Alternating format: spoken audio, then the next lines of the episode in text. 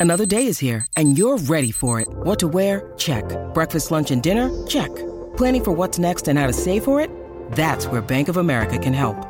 For your financial to-dos, Bank of America has experts ready to help get you closer to your goals. Get started at one of our local financial centers or 24-7 in our mobile banking app. Find a location near you at bankofamerica.com slash talk to us. What would you like the power to do? Mobile banking requires downloading the app and is only available for select devices. Message and data rates may apply. Bank of America and a member FDIC. When you need mealtime inspiration, it's worth shopping Kroger, where you'll find over 30,000 mouthwatering choices that excite your inner foodie. And no matter what tasty choice you make, you'll enjoy our everyday low prices, plus extra ways to save, like digital coupons worth over $600 each week. You can also save up to $1 off per gallon at the pump with fuel points. More savings and more inspiring flavors make shopping Kroger worth it every time. Kroger, fresh for everyone. Fuel restrictions apply. This is Theriault Media. So you want to be a real estate investor, but you don't want to do the work. If there were only a way where someone else could do it for you. Now there is. Tune in here each and every Tuesday on the Epic Real Estate Investing Show for Turnkey Tuesdays with your host, Mercedes Torres. Hello and welcome. Welcome to Turnkey Tuesdays brought to you by Epic Real Estate Investing. My name is Mercedes Torres, the Turnkey Girl, and I am lucky enough to be partners in crime with Mr. Matt Theriault, the guy who created the epic real estate empire. I'm lucky enough to teach and help those busy professionals create passive income through real estate investing so they can retire even sooner. And during this absolutely crazy time of the coronavirus, I decided to take our podcast and just our listeners and viewers to um, a little bit of a different road in not so much educating, but really bringing on the experts so that they can speak on the topics that are truly being impacted and affected by what's going on in our nation with the coronavirus. So this week, I decided to bring a powerhouse real estate financing expert who not only totally gets it, but is in this world every single day. She is the CEO and owner of Ridge Lending. And without further ado, I am going to introduce to you Miss Caeli Ridge from Ridge Lending, our exclusive lender. Caeli, are you there and can you hear me? Hi, Mercedes. Thank you so much for having me. Hey, everybody. Uh, very happy to be here. It's been a while, so I'm excited to kind of be back with you and um, focus on uh, some of the information I have been getting. I've been telling everybody I've been drinking through a fire hose, so I'm going to try and um, articulate best I can for you all and maybe give you some examples that help um, detail. Because sometimes I feel like, tell me what you think. The financing side of our business can kind of be like learning a second language. The jargon and all of that is um, sometimes difficult to track if you don't eat it and breathe it and sleep it. So I'll do my very best, you guys. I've got some notes here because things are changing so quickly uh, but what I'll be able to share is as it relates today, the 29th of March. And um, hopefully there'll be some good content and intel for you all. Awesome. So, Caeli, I'm going to start with just the basics of introducing yourself. Tell me a little bit about you and tell me about Ridge Lending. Uh, you have been our lender for quite some time. You are my personal lending, uh, my personal lender. In fact, I'm in the middle of closing a transaction which closes tomorrow. so uh, tell us a little bit about that. Yes, of course. So, Ridge Lending Group Gang, uh, we're a second generation company that, that really focuses in this non owner occupied or investor financing space. While we're capable of everything, um, the VA and the FHA, owner occupied, et cetera, we really have found that our special skill sets revolve around you, the investor, and your lending needs. We are licensed nationwide, so we have a nice broad footprint. I've been doing this for over 20 years, but what most people find more unique about me in particular is that I'm a fellow real estate investor. I've held lots and lots of properties all over the US over my 20 year career. So I guess the hope is is that um, that experience from both a lending perspective and a real estate investor adds some extra credibility. We focus on education, which is why I think that Epic and Mercedes and Matt and Ridge line up so well. is because giving that valuable um, kind of arsenal of, of data information really just creates success for everybody. Uh, lending is, like I said, it's like learning a new language, but it is the leverage or use of other people's money, right, that they say, that gives us the greatest rate of return on our investment. So having some definitions. Um, what's going on in that black box of underwriting guidelines? How does it apply to you and your qualifications? Uh, and then your goals. Taking all of that, mixing it together, and then learning and figuring out how to optimize those qualifications. Because, guys, we're investors, right? We do not start and stop with one transaction. We're going to buy and sell and refinance. As a result, our debt to income ratio, our credit, our assets, all of those very important variables to qualify are going to be fluid. So, understanding how to keep them DTI at its lowest, credit score at its highest, et cetera, I think is invaluable. And that's what if we have a real value add, I would say that, that that's what I'm most proud about with Ridge. Yeah. You know, uh, we are Epic eh, and Cashflow Savvy is super selective as uh, who we use as part of our team. And one of the reasons we decided to align with Ridge Lending is because of your philosophy of education. Uh, I know we go out of our way to educate that busy professional. And one of the major things that stands out about Ridge Lending is when you guys pre qualify, we always talk about our investors' buying power. And it blows me away that you and your team get on the phone with our investors and explain exactly what their buying power is. And what that means is what they could afford, what they could do this year, real time, after they pre qualified. So, kudos to you and your team, Caeli, because you guys do by far an exceptional job. And I dare say, one of the best lenders that will take the time to explain exactly where an investor stands. So thank you for doing that, Missy. Thank you, my friend. I am going to jump right into questions because you did say something that really caught my attention. You say things are changing right now on the daily, so much so that it's like drinking from a fire hose. But I want you to kind of tap into yes, the changes, but how are they impacting all of the roles that affect us like the broker the the uh, you know the freddie the fannie the, all of the components. Tell me about that. So you know the explanation i'm going to start uh, back with with sort of the um, i feel like we're in the apex right now but what what kind of kicked this off was there's a, there's a lot of background but i'm going to try and condense it. So the market crash right? The stock market crash it was around the 20th of february created a domino effect, then coupled with the coronavirus, has kind of led us to the place now. So if I can just kind of take you guys through a quick timeline and explain a few of those things, uh, I think that it'll the why behind the how will be will be useful for you. So we had the crash. Okay, as a result of that, we saw bond prices, mortgage bond prices, go up. When that happens, rates go down and they went down fast and furious. And I mean like that. You guys remember the news headlines and things, interest rates just fell through the floor.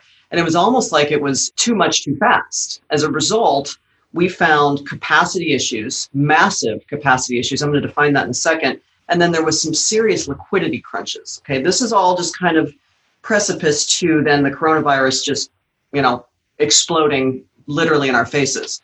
Let me give you an example about capacity real quick. So in an annual span of time, you can find any combination of refinance or purchase roughly between three and five trillion dollars of mortgage-backed securities being secured and traded annually. Okay? With the reduction of those interest rates in such a rapid fire way, we saw in about a 30 day span of time about $1.3 trillion of loan applications for refinances. Okay? So clearly, you can kind of put that into perspective. As an industry, the capacity was, just, I mean, just came to a screeching halt. There's no way that our industry was going to be able to cover that kind of demand. So that, along with some other variables, I'll try not to go too far down the rabbit holes, you guys, but they are artificially inflated interest rates. They had to stop the train, okay? And it was a freight train. How do you stop a freight train? The only way that that was going to happen was they artificially in, increase the interest rates. And that happened several weeks ago, and we're still in that place. um, because they had to clear out the pipelines, right? They had to open up liquidity for new business to come in. Um, so that's kind of what was happening initially. From there, the other pieces that kind of get more complicated is you've got the servicers, right? So you're a borrower, I'm a lender, I originate this loan for you, and then I sell it on the secondary market to a servicer. There's something called a runoff. Now, this is important because this kind of really plays into some of the damaging elements of what the corona has has created for many many industries. Nationally and globally it's been pretty devastating. So a service runoff means that a servicer pay for the rights to service a mortgage okay? And they make up that that initial cost of of buying that service over three four years when we see massive interest rates go down or when we see massive applications for refinances because interest rates have gone down there's a servicing runoff, right? Their paper is now being sold to a new servicer, probably. They're, they're losing that and somebody else is getting it. Well, normally that's fine. They can hedge those, those losses because there's lots of activity. They've got new applications coming in. But because everything's stopped, we've got these servicers having huge, huge losses. And that created even more of a liquidity crunch in our industry. Um, so there's there's the first piece. Now, from there, let me just kind of go through some of my other notes that I want to make sure that I point out because, like I said, the rabbit hole is is deep enough that even me, somebody that's been doing this for 20 plus years, um, is outside of my scope. Okay, secondary market stuff.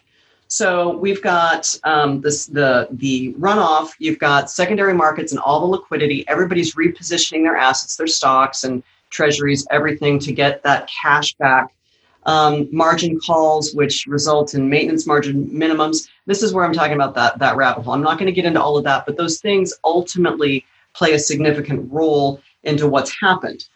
So, fast forward a little bit, we take all of those details, and then what do we have left? We've got unemployment, right? Everybody's heard that type or that that soundbite too. 3.3 million unemployment claims in a span of a week.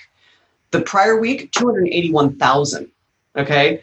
Then we got the report, the unemployment unemployment claims report that Thursday, last Thursday, 3.3 million, you guys. And the prediction is higher and higher and higher. Without spending too much time on that, so unemployment, now we've got the risk of repayment, the runoff. We've got risk of default, huge default. We've got the servicers and liquidity issues. All of these things combined is creating sort of that perfect storm. And in the eye of the storm, the feds came in, and here's where it starts to get really fun. The feds came in with the intention to help, and you guys have been hearing about the uh, the forbearance that they put out as part of the stimulus package. Well, the unintended consequence that is damaging is that what people don't realize is the servicer, even if the mortgage, you or I don't make our mortgage payment, right? The servicer within the contract of the note holder still has to crack that check.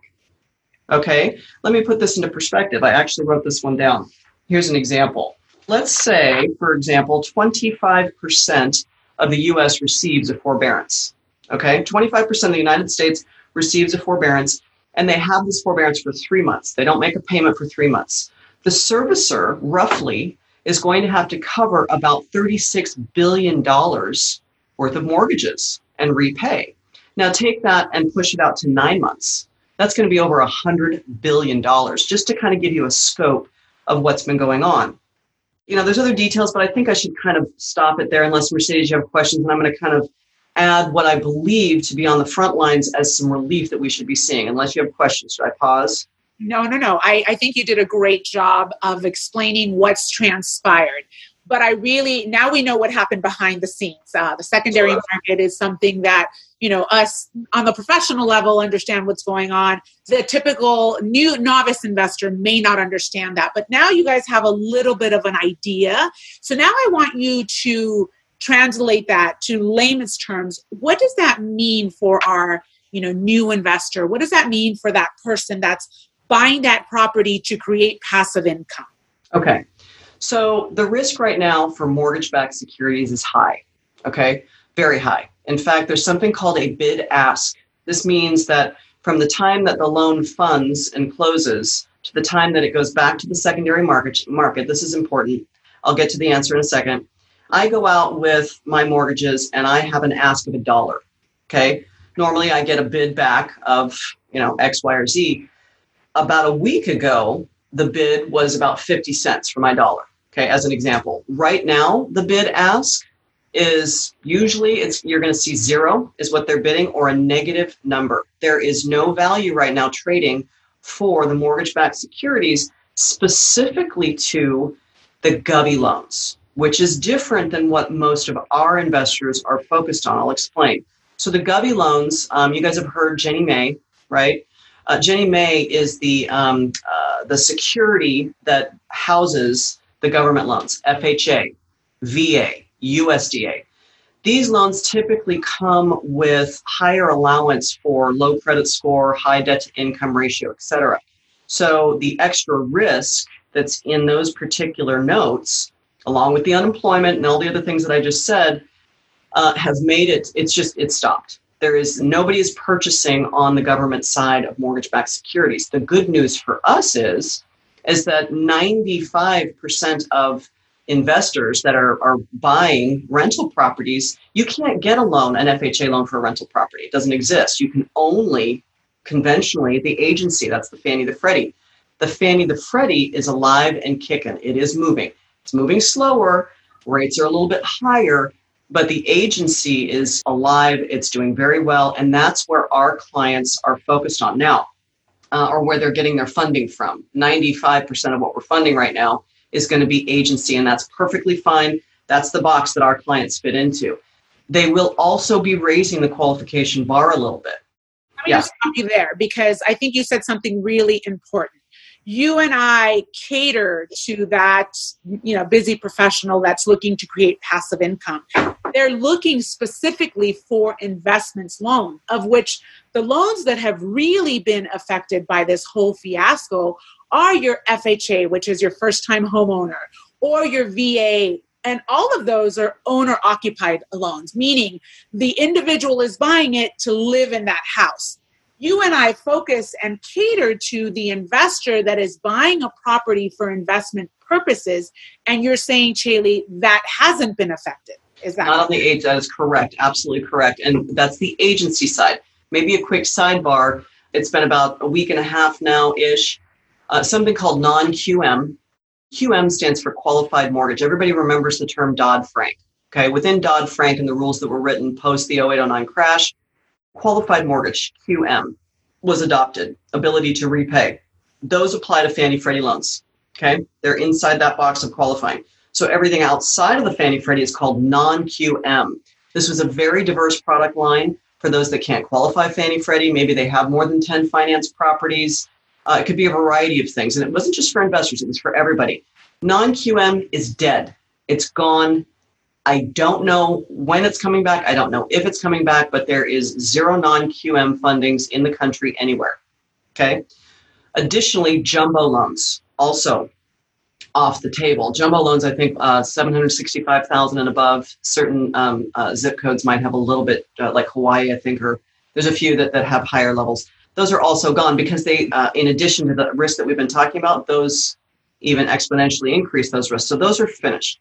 But yes, for us, the conventional, that Fannie Freddie, that's where 95% of our investors are purchasing and using funding for their investment transactions. Yeah. You know, it's interesting. I'm personally buying an investment home, as I said at the top of the podcast. And so I started investing, it's no secret, in 2003, 2004. And rates back then were 12%. I mean, crazy rates. And I remember there was a first and a second. I bought everything with the first and the second. Right. And today, you know, I personally just locked my loan last week and it was uh, five and an eighth, 5.125. And that I was like, five and an eighth. Oh my goodness, that's so high. I wanted the fours. And the reality is, five and an eighth is like nothing compared to what it was back in the day and what it could potentially be, I don't know, in, in a year. Nobody has a crystal ball. But the reality is that even if rates are at five and a half, six percent, you're borrowing money for 30 years, and I make all of my clients do a 30 year fixed. At a five and a half percent, like, are you kidding me? That is still dirt cheap. Now, nobody has a crystal ball. I'm not committing to the 5%. And we talked about the date at the be- beginning of this podcast, but my point is that people are now trying to cancel loans because they're getting a rate of five and a half percent and they're saying it's too high. Friends, it is not too high. so, uh, Caeli, I'm going to let you go on to what you were going to say uh, about Freddie and Fannie from this point. Well, on. let me. I just need to say I love you. Thank you for thank you for bringing that up. That's that's actually perfect. I'm glad that this is going to be part of the content that the listeners are going to see and hear. Um, that's important, you guys. So let me dovetail on that just for a second, Mercedes. Most of us have short memories. I think it's human nature. I'm guilty of the same thing because you're right. A five percent interest rate on a 30 year fixed, people. Okay. First of all, I should probably say the United States is one of, of maybe two countries on the planet that provides a 30 year fixed mortgage. Okay, most countries have maybe a five year, 60 month repayment. Think about that for a second. What do you think the principal and interest payment difference is between a 60 month amortization or a 360 month amortization? It's huge. So that's the first thing. The second thing is, is that for most of us, we're looking at price points and loan amounts between maybe 80 and 200, 250,000 dollars um, we're not looking at five, six, seven, eight hundred thousand dollar mortgages where a quarter to a half a point can make a pretty significant difference. What we're talking about is even a full percentage point on a hundred grand or one hundred fifty thousand dollars might only equate to fifty bucks, sixty bucks. In the big picture, without taking and getting too psychologically bound to that interest rate, think about it from don't be short sighted. You got to think about the long play in this. The other thing is that I wanted to mention that a lot of people forget to think about when rates go up, what happens to rents?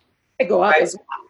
They're going to go up as well. Now, they're not going to go in tandem with each other, but over three, six, nine, 12 months period of time, when rates go up, rents will follow suit. So keep that in mind. And you guys obviously should be appreciating rents on an annual basis of what? Mercedes, 2%, 3%? I don't know what you guys advise, but that's the other thing that you can count on as investors on the buy and hold big picture. Don't be short sighted.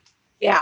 No, I do focus quite a bit on educating our clients to look at the big picture. And when we're talking about cash flowing, you know, sometimes a property only cash flows $150, $200 a month.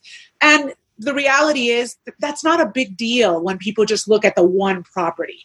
But when they look at the cash flow, in addition to the tax benefits, the deductions, the appreciation, the depreciation, like the big picture of everything, it makes a huge difference over time. And I often say, you know, building wealth and creating passive income it doesn't happen overnight. It's it's a process and it's a slow sometimes grueling process. But the reality is if you do it numbers don't lie. So look at the numbers and really look at all of the numbers. And if a difference is a quarter in the rate really evaluate what that quarter in the rate means to you. At the end of the day it really doesn't mean a whole lot after your first year so uh, thank you for saying that, Caeli. Yeah. Um, okay, so let's jump into the client that is worried about what the market is doing as far as loans. What should a client uh, do, or the average person do, to either prepare themselves to what's coming if they're seriously considering on becoming real estate investors? So, if you are uh, seriously considering, or even if you're sitting on the fence and considering, the advice, the strong advice that we're giving to our, our active current clients and even our prospects are get your financial ducks in a row. Now, this is true today as it was a year ago, or a month ago, or two months ago. You really want to get all the financing pre qualification work done and out of the way so that when you find something um, that you are wanting to pull the trigger on, you can do it at a moment's notice. The other thing is, is that um, as time goes on, this will level out. This is not going to last forever. Now, I don't have that crystal ball. I wish I did sometimes, but you know, in the coming weeks and probably months, we will start to see the corrections. Absolutely, I'm very, very keen to hear uh, how the kind of secondary stimulus package that the feds are going to be putting out to the mortgage side of the things that we talked about is going to have an impact. I mean, potentially this thing could be done for the mortgage side of things in in weeks right? Where interest rates get really, really low again, which I believe is going to happen. That's not to say that you want to clog up your pipelines and just kind of hold and sit on the fence because you just don't know. And for 20, 30 bucks a month, like we just talked about, is probably not those worth those Vegas odds.